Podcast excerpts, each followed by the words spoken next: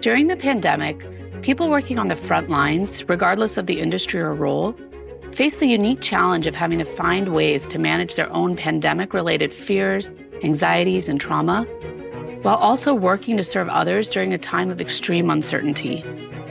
I know from personal experience that the pressure to armor up and uphold this facade of unyielding strength and resilience during times of crisis can be incredibly overwhelming. And yet, there seems to be an unspoken expectation that this is how we're supposed to behave in the name of service. As humanitarians, we work in mission driven organizations that are working to protect vulnerable people. And yet, the cultures within these organizations are often driven by shame and a lack of safety and perpetuate the belief that we can and should be doing more. These cultures have often looked the other way as we hide parts of ourselves behind masks of perfectionism and silently engage in a game of whose trauma is worse as we compare our experiences with those of the people we serve. This expectation that humanitarians are superhuman has left many of us reluctant to acknowledge our own hardships because we tell ourselves others have it so much worse than we do. We tell ourselves to get it together and push through even though doing so is often a one way ticket to burnout and compassion fatigue that can push us deeper into shame and intensify feelings of isolation. But through self awareness, self compassion, and sharing our stories, we don't just break through the isolation and shame, we begin to build bridges of connection and empathy that have the capacity to heal and foster a sense of unity during times of crisis and adversity. This is just some of what my guest, Dr. Yvonne Ator, and I talk about today as we explore part five of my book, Tell Me My Story Challenging the Narrative of Service Before Self. Yvonne is the founder of Thriving Physicians and Thriving Idealist and describes herself as a sheepdog for sheepdogs who equips helpers and leaders struggling with overwhelm, overwork, or feeling stuck by providing them with tools and resources to master themselves so they can live authentically and serve to their fullest potential. After losing her comatose father during a physician strike and finding herself homeless, divorced, and financially destitute, as well as her own experiences with compassion fatigue and burnout in the medical sector, Yvonne became an advocate for physician wellness, courageous service and leadership, suicide prevention, and creating more wholehearted cultures in the workplace. She is co author of the book Thinking About Quitting Medicine and her story is featured in the best selling personal development book Sparked by Jonathan Fields and I Quit by Kunur Bihal. To give you some context for our conversation, here's the opening section of part five of Tell Me My Story, which talks about sharing our stories to cultivate empathy, connection, and healing. Sharing. Sharing is the culmination of the story healing cycle the point at which we've moved through the journey of shaping, surviving, seeing, and shifting. It's only once we recognize and address the experiences that created our stories and led to our patterns that we can make new choices that will better serve us the next time we encounter a similar event or experience. Sharing is the point in the story healing cycle when we begin healing the brokenness within us and moving toward becoming whole. Sharing our stories with others fosters empathy and fulfills a primal human need for connection.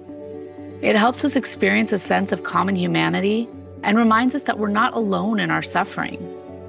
The vulnerability we experience through sharing empowers us to write a better narrative, not only for ourselves, but for those we serve and lead.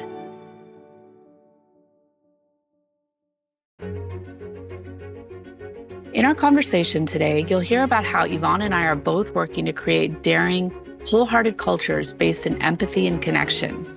What I found most interesting was how much of our stories overlapped. Our stories about growing up as third culture kids mirrored one another, and how seeing and experiencing hardship and poverty at a young age shaped our perspectives and pushed us towards our respective paths of service.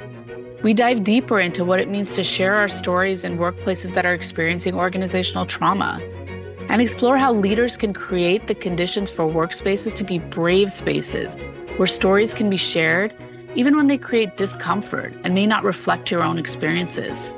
We also talk about how sharing our stories helps to remove the stigma associated with occupational traumas like compassion fatigue and moral injury. I hope as you listen to our conversation, you feel the passion that Yvonne and I share for helping the helpers. I'm Dimple Dhabalia, And this is part five of a story about service without sacrifice.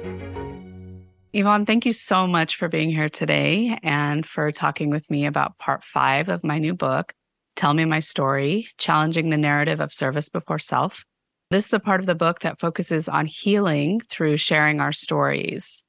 So last week, we talked about shifting our stories. So, what it means to finally get to that point where we start making new choices, breaking old patterns.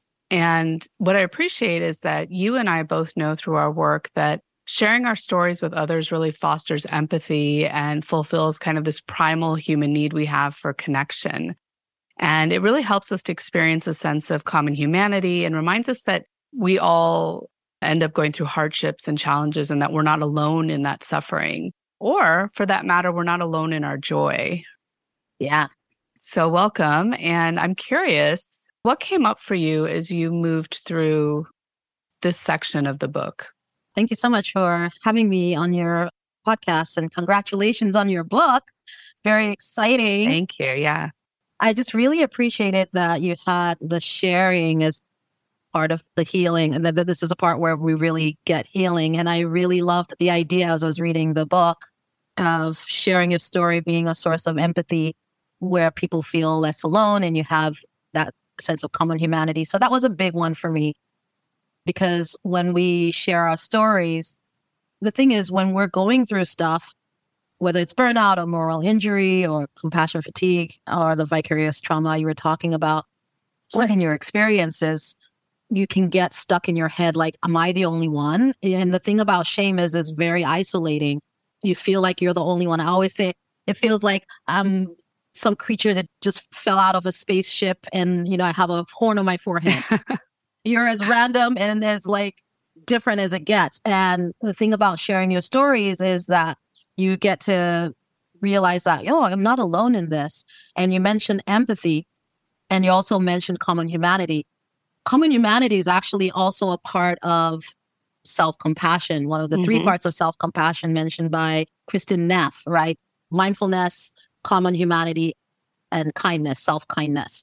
Right. So not only when you share your story are able to access empathy from others where it's like you're not alone you're in this with other people other people have had the same human experience but it helps you now like practice that when you have that mirror that sense of mirroring where people are like oh yeah I'm not the only one it gives you permission and an avenue of self-compassion where you can now be kind to yourself and what you're thinking saying and doing and really directing that compassion towards yourself.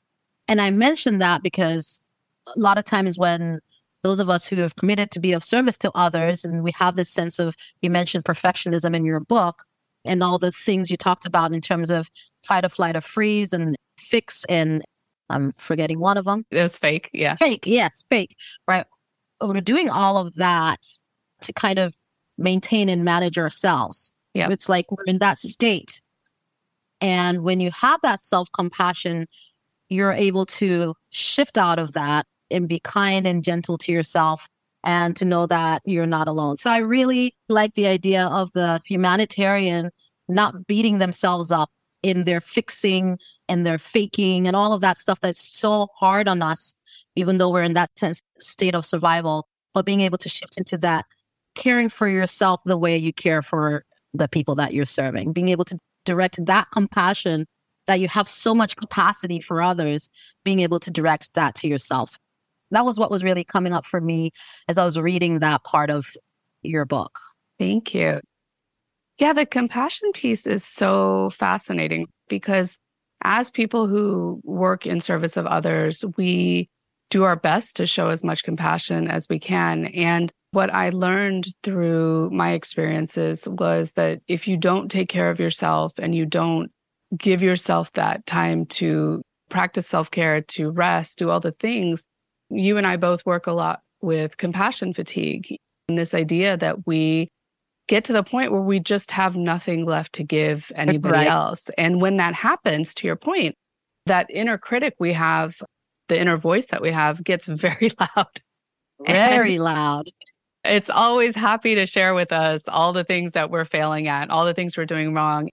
And so, what I love about this idea of intentionally practicing self compassion is the more that we start to be gentle with ourselves and recognize, again, our humanity, meaning that we are going to make mistakes, we're going to have things drop, we're not going to be able to do everything. And the more we can do that for ourselves, the easier it becomes to do it for others. And it becomes a more natural extension of ourselves. And so that piece of self compassion is so important. And to the point of shifting, we talked about this last week that when we first get to that point of cultivating the awareness of our patterns and our reactions, like our survival reactions, and we make that choice that, oh, you know, I want to do something different. I want to break this pattern. I want to make a new choice. We will inevitably backslide. we will inevitably go back into, even now, as I'm in this book process, I find myself going back into those old comfortable patterns of, oh, let me just work until I get this done. Let me just, you know. Yeah. And I can feel it in my body now. I'm much more in tune right away to notice what's coming up and my body saying, no, I think we're not going to do that. But it just goes to show like even those of us who do this work and have done this work for a while, how easy it is to fall back into those patterns. And so in those moments, that self compassion is so important. I'm so glad you brought that up because I always tell my clients, like the people you serve, mission driven, heart centered, idealists, I call them the idealists, but it's not a one and done. And I find myself saying it so many times. It's not a one and done. And I find myself quoting a lot fall down seven times, rise up eight. It's a practice. Like you have to commit to the practice, which means some days you're going to be quote unquote amazing. Yep. And just checking all the things. And some days it's just like, I don't have it. And can we extend that sense of self compassion to ourselves when we're doing all the adulting and getting it all done versus when like the dishes haven't been done for several days or like you've watched one too many, for me, it's K dramas, but one too many shows. But being able to still practice that self compassion so you can have the bandwidth to come back to the practice. Yeah. And this idea of the practice, I love that. I'm glad you mentioned that because it is, it's an ongoing thing. It's definitely not a one and done. Yeah. And also, I also love the K dramas. So we're going to have to talk about that at some point. yes. The other part of your story that I just found so interesting is I think we have a similarity in terms of coming from immigrant backgrounds. So, children of immigrants, and we've lived and worked overseas, things like that. And so I was really curious about how your own stories of being an immigrant and the child of an immigrant impacted your decision to go into a helping profession and even just like your whole kind of medical career, things like that. So I was just really curious about that because one of the things that I kind of highlight throughout the book is how we have those shaping stories, those things in our lives that shape who we are and maybe even lead us into these careers without necessarily realizing. So I'm curious for you how that came about. Yeah, it's funny. I was reading a book and I was like, wow, we have a lot in common. We're both third culture adults. There's a whole phenomenon called third culture kids and you become an adult, but basically your parents grew up in one culture, you grew up in another, but you don't feel like you're completely one or the other. You're kind mm-hmm. of between worlds. And at the same time, you feel comfortable with both. And you also have your own personal culture. So the idea of the third culture adult is a big theme in my life. And it's been really helpful for me to navigate the spaces I'm in. But I, I was born in the UK and my family, and I saw that you went to Oxford. Mm-hmm. I think I saw yeah, that. I was like, oh, cool. That's a big deal, by the way. so I was born in the UK and then I partly grew up in Nigeria and the States. So shaping for sure. I think moving from the UK to Nigeria and seeing people dying from preventable diseases just blew my mind. Coming from a place where you have universal, for the most part, universal healthcare to a place where it's like, if you have money, you get healthcare. If you don't, you don't. Yeah. And that's very close to how India has their own health system as well. So lots of similarities between Africa and Asia. I remember babysitting this kid who like ended up dying from like was like a common cold, as far as I know. Mm-hmm. Losing a cousin to pneumonia, just these things that could have been preventable with access to some antibiotics. And so I think from that early age, and you talk a lot about mental health and seeing a lot of people who, looking back, were probably like schizophrenic, walking the streets naked. Mm-hmm. It was not unusual to see someone covered in dirt, completely naked, wandering the streets. There was this particular guy was always wandering, hair matted, dirty, always wandering the streets, complete. When I say completely naked, completely naked, and just seeing that as a kid just made me feel a lot of compassion. As a kid, I was a very sensitive kid and seeing people dying from preventable diseases, but also seeing the very rich. Like my family was not poor. We were, I would say, like upper middle class, but just seeing the difference. We had servants during our rich times. And it's not unusual for like those who are well to do to have servants and maids and all of that. And that's just normal. Right. And then you have people who are super poor who are barely eating. So I was very sensitive to that as a kid. The kids I played with in the streets, I was very aware of who had tattered clothing, who didn't. And I always gravitated actually to those kids. I just felt something about, I don't know, because I think when you grow up in certain situations, you're supposed to like stick with your quote unquote class. And I think you have that in India as well. But I think seeing the disparities, the health disparities, the social disparities, and really wanting to connect with people from different backgrounds, that definitely, even as a kid, I was very aware. And seeing the Caucasians who were coming on mission trips, and I just, from a very young age, wanted to be a humanitarian. I knew that. I didn't know how it was going to happen. I thought I was going to be a doctor but I knew very much that I wanted to do something about what I was seeing, like where I wanted everyone to have access to healthcare and all of that. So that definitely coming to the States. I mean, during my time in Nigeria, I was in the gifted children's program. In most countries, I think in the developing world, if you're smart or gifted, you're automatically going to be in one of five things. It's medicine, law, engineering, engineering, architecture, and accountants right? Yeah, Those are yeah. the big five. And so if you're not, you know, if you want to be anything, and I'm super creative and musical. Yep. that never entered my consciousness to like dance and music or my thing. Yeah. And that never entered my consciousness as an option because I was smart. So I'm good at math, I'm good at science, even though I'm good at all these other things. Yeah. So coming to the States and immediately like pre med, med school, blah, blah, blah. And I knew I wanted to be a humanitarian. Oprah was my jam. Albert Schweitzer was my jam. So those two were like my beacons. And so that's what I wanted to be, but definitely shaped by what I saw as a kid moving from London to Nigeria and then moving back to London and then moving to the States. Moving to the States was just a, such a culture shock. Because then I'm thinking racism and like things I'd never really thought about before, like I did here in the States. And all of those definitely shaped my decision to go into medicine. I just wanted to change the world, really. I wanted to yeah. change the world and make a positive impact. And medicine seemed like the most logical way to do it because I'm super heart centered and gushy, ooey gooey kind of person. So yeah. that was the only avenue that made sense to me other than like accounting. I love that. And so much of your story, like, I feel like my story is mirrored in that as well. I was always drawn also in the same way that I just felt the people I was seeing when I would go, when we would visit India, the people I'd see out on the roads, and especially the class and the caste system in India is so strong in a lot of ways and really influences how people behave, how they interact with each other, all those things. And it always bothered me so much. And it was actually what i ended up writing my senior thesis about was the impact of the caste system.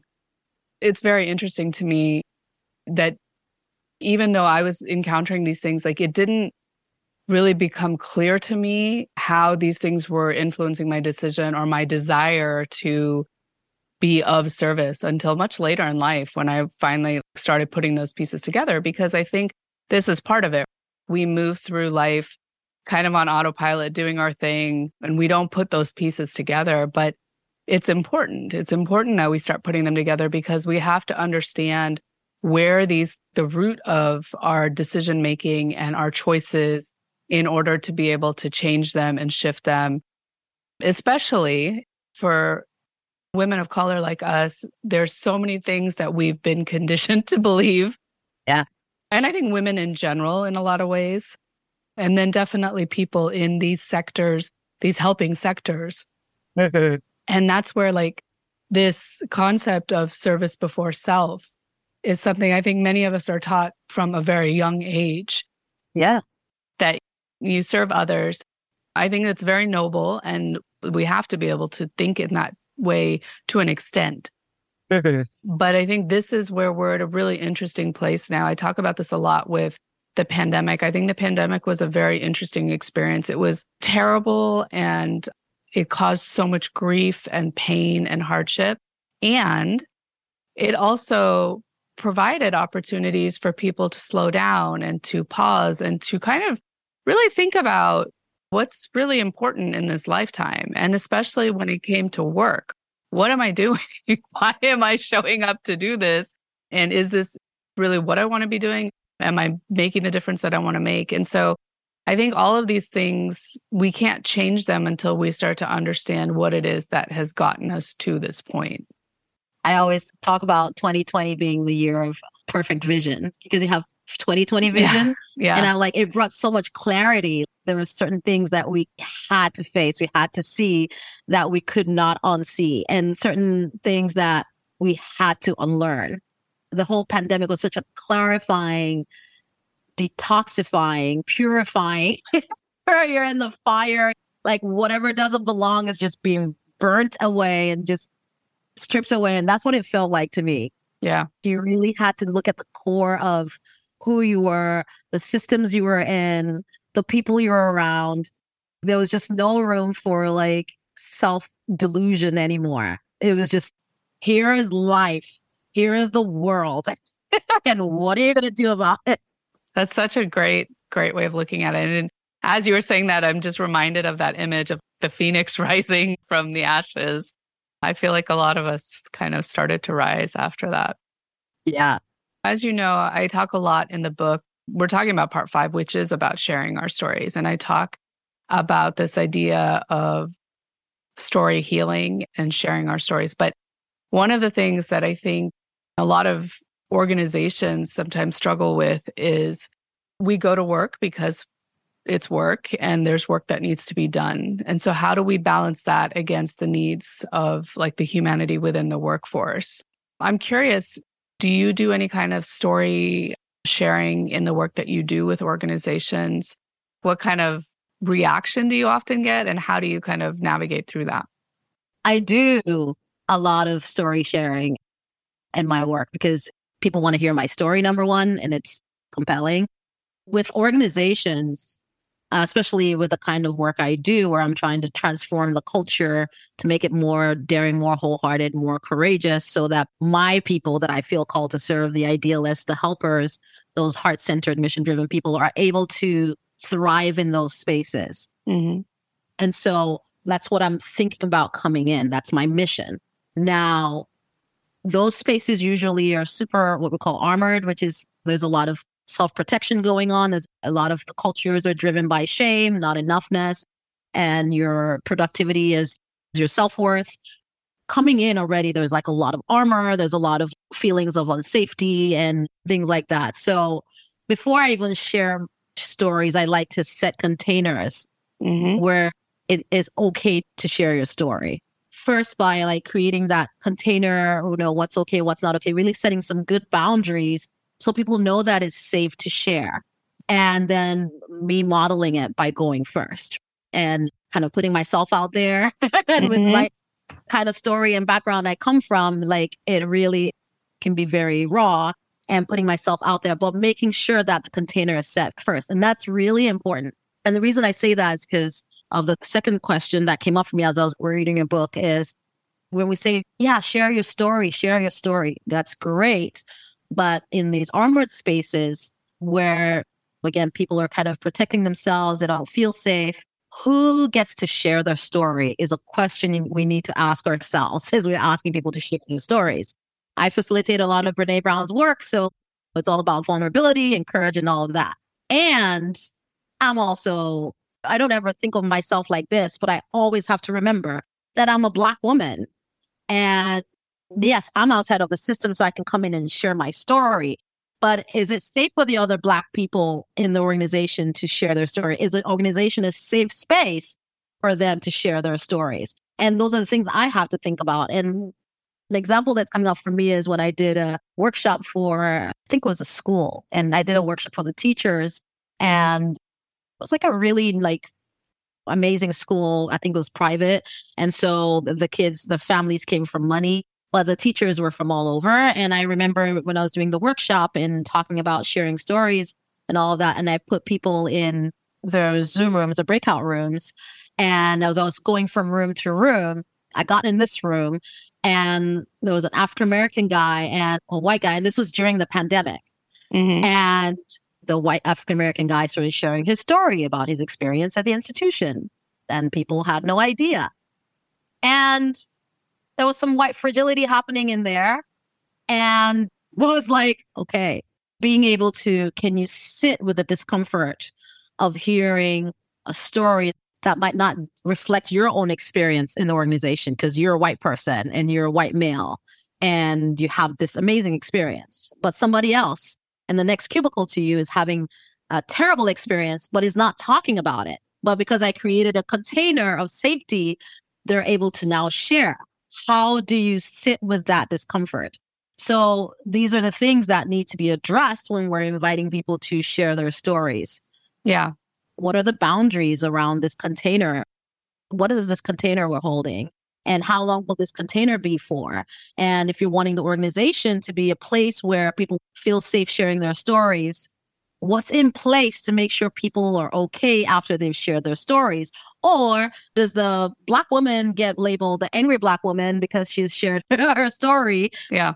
Depending on your race, some people get celebrated for sharing their stories and saying, wow, great job. And then some other people get vilified for sharing their story. So as facilitators coming in and as coaches coming in, we have to be aware of the culture that's in place at the organization, even as we're coming in to transform it and make it wholehearted and a place where they can thrive we constantly have to be on the lookout so that our people are safe, not just when we're there doing the thing, but also when we leave. Yeah. Oh my gosh, so much good stuff that you just said. So, two things coming up for me as you're saying this. Number one is the container building is absolutely foundational, it's so important. And in my work, I talk a lot, I use the term brave spaces it's a term that's been out there for a really long time. And I really like it because I think it acknowledges a lot of what you're saying here, which is just this idea that these spaces aren't safe for a lot of people. And so when we create the brave space, we come into it with the acknowledgement that we are human, we're going to make mistakes, we're going to say the wrong thing, we might do the wrong thing. And then can we own that we made that mistake or we said the wrong thing? And can we, like you said, sit with it and then also do the work to repair it and repair the hurt? So part of this is in these spaces, doing the repair work as well. And the other piece, though, that keeps coming up for me, I think there are elements of story sharing that can be done by leaders in the organization, like on teams and things, where it's like more low stakes, just these opportunities to get to know each other on a more human to human level. But I think for some of these things, and what you're referring to, for me, really goes to more at the heart of like organizational trauma. I've talked about this a lot that we all come with our own individual traumas, and then there's all the occupational traumas, like the vicarious, the moral injury, the compassion fatigue, all these things. But I think what people often forget or don't realize is that our systems are also susceptible to trauma. And it makes sense because our systems are created by individuals and individuals are bringing their own lens to all of this. And so, for these kind of story sharing and story healing discussions that go to resolving root issues within the organization, I think it's so important to have those bigger conversations and to create those containers and to really help people understand that while there's a lot of commonalities within our stories that help to connect us, we all have very different experiences. And this is also why someone like me could go, overseas to interview refugees and be on a trip with another colleague. And I am experiencing vicarious trauma and they're not having any issues, right? because yeah, we've had two very different experiences. Yeah. And I think this is what makes it so complex for organizations. And I think this is why a lot of organizations don't want to deal with any of this because it is too much work. Investment. Yeah, that's right. Right. Like it is an investment. It's an investment of time, it's an investment of resources, and it's an investment in the long term. And emotional labor. You mentioned time and the resources and the money, but also the emotional labor of it. It can be terrifying to have to do this kind of work in organizational settings. And there's a lot of hesitation towards that because of that emotional labor as well. So being able to develop the capacity to be able to do that emotional labor is also one. Yeah, that's a big one. And I just want to shift a little bit and talk about, especially because you work with a lot of medical professionals and helpers in the medical community. Mm-hmm. I recently did a workshop for the palliative care community on the topic of moral injury. And I think this is another area that I think in the medical context, it's starting to gain a little bit more traction now that more people are talking about it. But it's still another one where I think this is a space where story healing could be very beneficial, these kinds of story healing circles in addressing moral injury. And so, for people who don't know, moral injury is where you are having to either do work or make choices that really are in conflict with your own kind of personally deeply held moral beliefs and values. And when you think about it, through COVID, we saw this a lot in the medical communities where people were having to make choices that didn't feel great and really was impacting them mentally. And then over time, that mental impact really starts to impact all the other parts of our health and well being, right? Like our physical health, our relationships, all of that. Just curious, how does moral injury show up in your work or like in the work that you're doing? And have you been using kind of story to work with that? Moral injury is big in medicine because medicine is supposed to be like a mission driven, heart centered profession. Unfortunately, because of the corporatization of healthcare and medicine, you have a set of values that are driving medicine that are very different from the set of values that brought people into the profession, right? A lot of people like me, coming from the kind of background we come from, we want to change the world by helping people, by think about going into healthcare, thinking about like spending time with a patient and like hearing their story and like taking care of them and really being involved. And then you have this corporatization, which then is like, you know what? Those values are great, but the most important value right now is profit. And so let's slash the amount of time you're spending with your patients. Let's slash your sense of competency in terms of the treatment you know will be beneficial for the patient or the medication you know will be beneficial for the patient. And let's just go based on what's cheap or what makes us the most money. And so you have this direct clash and it's becoming like right now we're almost at a breaking point. And you know, I've been talking about strikes in healthcare for like a while now, but we're at this breaking point right now in medicine where something has to give because now you have things like programs being cut out or people being cut just for the bottom line. You have this situation where a lot of spaces are understaffed just so they can boost the bottom line. And so then you have more people going to burnout. And so more people making decisions are completely out of alignment with their values in order to keep up with the increasing demands for productivity and profit and all of that. So most of the time when people come to me, they're in that moral injury already. And most times it's moral injury. They come to me thinking they're in burnout, but most times they're in moral injury. Yeah, exactly. And so that storytelling, the narrative medicine, and all of that is really important to help people see that they're not alone in this because most times people are in their own worlds. They're just trying to keep head above water. They're seeing as many patients as possible and they have no idea unless they're sharing their stories with others, they have no idea what's going on with someone else. Everybody else looks like they're able to handle it. That's how I felt when I was practicing. It seems like everybody else is cool. until somebody is reported as having died by suicide. Most times you don't know something has happened or something is not okay until somebody dies. Yeah.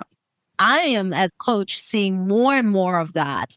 I'm finding myself sharing stories of one client in one health system to another, and not again, of course, confidential, but say, you're really not the only one. Here's what's happening in this state, in this healthcare system. Mm-hmm. 700 jobs just got slashed, and people are having to pick up the slack and they're understaffed. Like the same thing is happening here and it's happening there. And so sharing those stories is helping people realize that they're not the only ones. And then they get to decide in what ways can I come back into alignment with my values? Is it possible for me to do that in this setting or do I have to quit? Mm-hmm. A lot of people are in this position. And unfortunately, because of the liabilities, because of the really armored culture in medicine, you're not really hearing stories. Well, now it's starting to become a thing. People are sharing stories, but you're not really hearing as many stories as you could because then you'd realize, wow, this is widespread. I, because I'm a coach and I'm hearing stories from Minnesota, from Florida, I'm hearing, and I'm like, the same thing is happening. Oh my God. I'm doing my best to share different stories and giving people a chance to share their stories so that they can know that they're not alone. But the moral injury is a big thing in healthcare. It's not being talked about just because people are so scared and are in such distress and in survival mode. Yeah, I agree. I agree.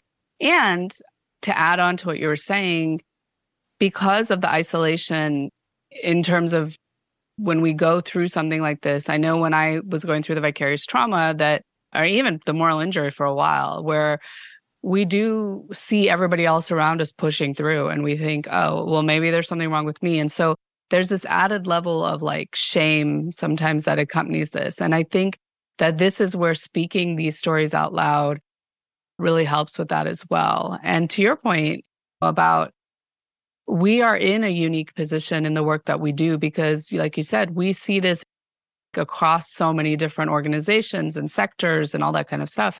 And that's another reason why I think it's really important to be speaking to these things because the more that we talk about it, the more number one, we are helping to remove the stigma of these things that are showing up in our workplaces. And we're helping to kind of normalize it because, again, I keep saying this that being human is messy, serving humanity is messier. and so I love that. being human is messy and serving humanity is messier. That's so true. but yeah. And so the more that we are doing this work, we have to acknowledge that it has an impact on the people doing it. And this idea that people can come to work and we can turn off a part of ourselves. I say this all the time. We don't leave a part of ourselves at the door when we come into work. We are whole human beings but this expectation that we should be able to kind of bifurcate ourselves and come into work and do our work and it's so challenging to me at this point to like hear people continue to talk about that because it's dehumanizing. It's dehumanizing because you're having to operate like a robot, which is yeah. switch this on and switch this off, and we're humans. Yep. Yep hey, we're not robots. And so it's dehumanizing to have to switch down. You'll have to numb. And the thing is, if you're numbing this part of yourself, it's going to affect this other part. So it's just dehumanizing. Yeah, it really is. I have really, really enjoyed this discussion. And I'm just looking at the clock. Like, it's amazing how quickly the time goes. But as we kind of move towards closing out, I just want to ask one last question, which is in the container of the brave space we've created together, what does service without sacrifice or service without self sacrifice mean to you or look like for you? You can't really have real service if you're sacrificing yourself. That's what that means to me, in the sense that to really serve, you would have to serve yourself and serve the others. In order to serve others, you have to be able to serve yourself, make sure you're okay so that you can show up for others. If you're having to sacrifice yourself, there will be no one to serve. There'll be nothing ultimately to give. It's not sustainable. So there cannot be service if you're self sacrificing. It's not possible, in my opinion. So that's what that means to me. I'm like, that's impossible. Yeah. I love it. Yvonne, thank you so much for taking the time to be here today and for the amazing work that you're doing in the world to help the helpers and to help them heal from trauma and other things so that they can keep serving. We'll make sure to include links in the show notes about where people can connect with you. And for all those listening, just a reminder that at the heart of the word humanitarian is human and we can choose to serve others without sacrificing our own health and well being and humanity in the process. So until next time, be well. And thank you so much for your service. Thank you. Thanks so much for tuning into this episode of Service Without Sacrifice. If we want to put the human back into humanitarian work, we have to get this message in front of as many people as possible. And this, my friends, depends a lot on word of mouth. So if you enjoy these conversations and find them to be valuable, please like, subscribe, and review Service Without Sacrifice on your favorite podcasting platform. And share it with others who might benefit. And producing this show is a labor of love, your support will help me to continue creating new content and sharing stories of hope, healing, and human centered leadership for years to come. Please consider becoming a paid subscriber over on Substack, where I'm working to build a community with my newsletter and content hub, Dear Humanitarian. You can find out more about my writing, the book, our online story healing community called the Hummingbird Circle, as well as how to work with me over at rootsintheclouds.com. And I'd like to take a moment here to acknowledge how grateful I am to live, write, work, and record this podcast on the ancestral lands of the Dogue and Piscataway tribes. And I'd also like to take a moment to thank the team over at One Stone Creative for editing and producing this series. And finally, I'd like to thank you so much for your support. And most of all, thank you for your service.